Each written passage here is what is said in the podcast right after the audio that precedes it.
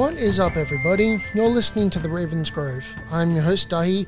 Today, we're going to be looking at uh, some weird traditions and their even weirder origins.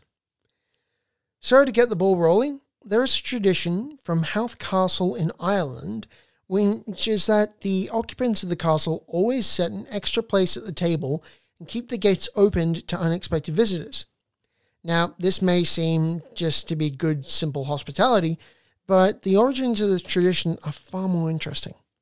See, in the 1500s and early 1600s, there was a pirate ruler of the Connacht region of the Ireland western coast. This pirate was the bane of English shipping and navy vessels, absolutely ferocious in battle, and a shrewd and cunning player in the politics of the time. Oh, and they were a woman, Grace O'Malley, or in Irish, Gráinne Ní Mháille. Gráinne was the undisputed pirate queen of Western Europe in the late 1500s and has since become a major figure in Irish history and folklore and an international symbol for feminists of all walks of life. Now, where's this fit in with the tradition? Well, the story goes that one night, while on a trip to Dublin, Gráinne attempted to visit at Howth Castle, the home of Lord Howth. Now, before I go any further, one thing you need to understand is Gráinne was high ranking Irish nobility, if not outright Irish royalty, and as such, she was of roughly an equal nobility status to Lord Howth. However, when she tried to enter the castle, she was curtly informed that the family was at dinner and the castle gates were closed to her. Now, if that were me, I'd be royally pissed at this display of rudeness, and so was Gráinne. According to the story, she waited until the middle of the night and broke in with a small detachment of her soldiers, quiet as ghosts. She then proceeded to kidnap the Earl's son and heir, well, grandson and heir, sorry, Christopher St. Lawrence, and held him captive on her ship. He was eventually released when the Howth family promised that their gates would always remain open to unexpected visitors and that a spare place would be set at the table for every meal.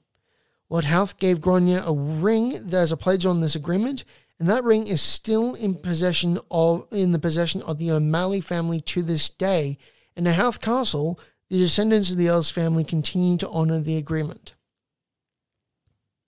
So, on to tradition number two. Now, we've all heard the saying, don't put your elbows on the table while you're reading, it's bad manners. But the origins of this tradition are actually ga- based in the notorious British pra- Navy's practice of press gangs. See, back in the years before steam powered battleships, wooden sail ships were the norm. If you've seen the Pirates of the Caribbean movies, you'll know what I'm referring to. Now, if you were a sailor in one of those ships, you'd learn pretty quickly that when the ship rolls in motion with the waves, it can easily spill your food and drink all over the floor. Now, this is a big problem on board one of those ships because food and drink were very carefully rationed due to the limited space available. It got even worse during rough weather and so sailors learned that if you held your plate with your elbows and forearms, it would negate the vast majority of the whole having your food all over the floor issue. Now you might be thinking, that's interesting, but if it's so useful, then why is it considered bad manners? Well, in the Georgian era and the Regency period, the British Navy sent out what were known as press gangs, which were groups of armed thugs that would basically kidnap you and force you to join the Navy against your will. They preferred to hunt for their prey in taverns and would often press you into service when you were blind drunk. But the point is, they were always on the lookout for anyone with prior sailing or maritime experience. And the practice of holding your plate or bowl between your elbows and forearms would put a giant tiger in your back saying, This is the guy you want, get him. So, yeah, working class people learned to not have their elbows on the table during meals to stay safe. And of course, if the poor people start doing something, the other the upper class had to come and copy it and steal the credit for thinking it up, and so it became a standard part of good manners. Now, tradition number three is one I am actually very fond of. If you're a long time listener to this podcast, then you'll know that I'm a very proud metalhead, and chances are, if you've ever known a metalhead or have ever been exposed to metal or rock music, you'll know the famous metal horns sign.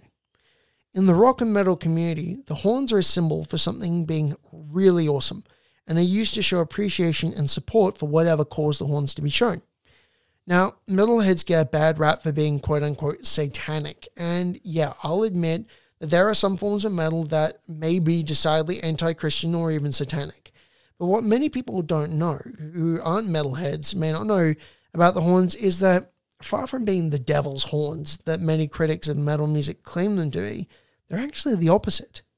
See, the horns is a hand expression, I mean, by which I mean the pointer and pinky fingers extended, middle and ring fingers held down by the thumb, is actually, in Mediterranean cultures, an ancient sign to ward off the evil eye.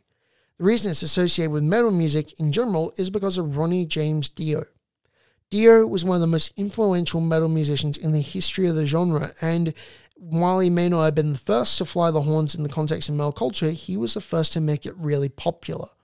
You see, Dio joined the classic heavy metal band Black Sabbath uh, when their frontman and, and, and, singer Ozzy Osbourne left the band to pursue his own solo career. Dio filled his replace was his replacement as the frontman and singer. Ozzy was famous for flashing the peace sign with his ring, uh, with uh, uh, front pointer and middle fingers in a V shape in, in, during his shows, and Dio wanted to connect with the fans in a similar fashion. However, he didn't want to simply copy Ozzy, so instead he used a sign that his Italian grandmother used to ward off the malocchio, which is the Italian word for the evil eye. This practice spread like wildfire, and nowadays the horns are synonymous with metal music and metal culture in general. Incidentally, they are also used by numerous sports teams in the US, and they're very similar to the American Sign Language word for I love you. So, for a final tradition, we have the reason why the right hand side of the ship is called starboard. You see, on a ship or a boat, the front end is called the bow, the back end is called the aft, the left side is either called port or larboard, and the right side is always called starboard. Now, on the face of it, the port side one kind of makes sense because you dock your, your vessel at port on the left hand side of the ship or boat. But where the hell does starboard come from? Well, it goes all the way back to Viking era shipbuilding. See, nowadays, the rudder, which is the device that allows a maritime vessel to maneuver when moving, on any modern maritime vessel is found in the middle of the back end of the vessel, so there has the most area of effect regarding movement. This was not the case in the Viking era. Back in those days, the rudder was a large piece of cardwood called the steerboard, which is always located at the back end of the ship on the right hand side. Over time, steerboard became starboard, and the rest is history. Incidentally, the usually it was the strongest and biggest person on board the ship that was in charge of manning the starboard and the steering board. And so, as a result, you get, a, if you look at graves of people who are known to have been steerboarders, then they've got very, very strong muscle definition on the skeletons. Anyway, that's all for today, folks. Thanks for listening to the Raven's Grove. I've been Dahi. You've been awesome. I'll talk to you in the next episode. See ya.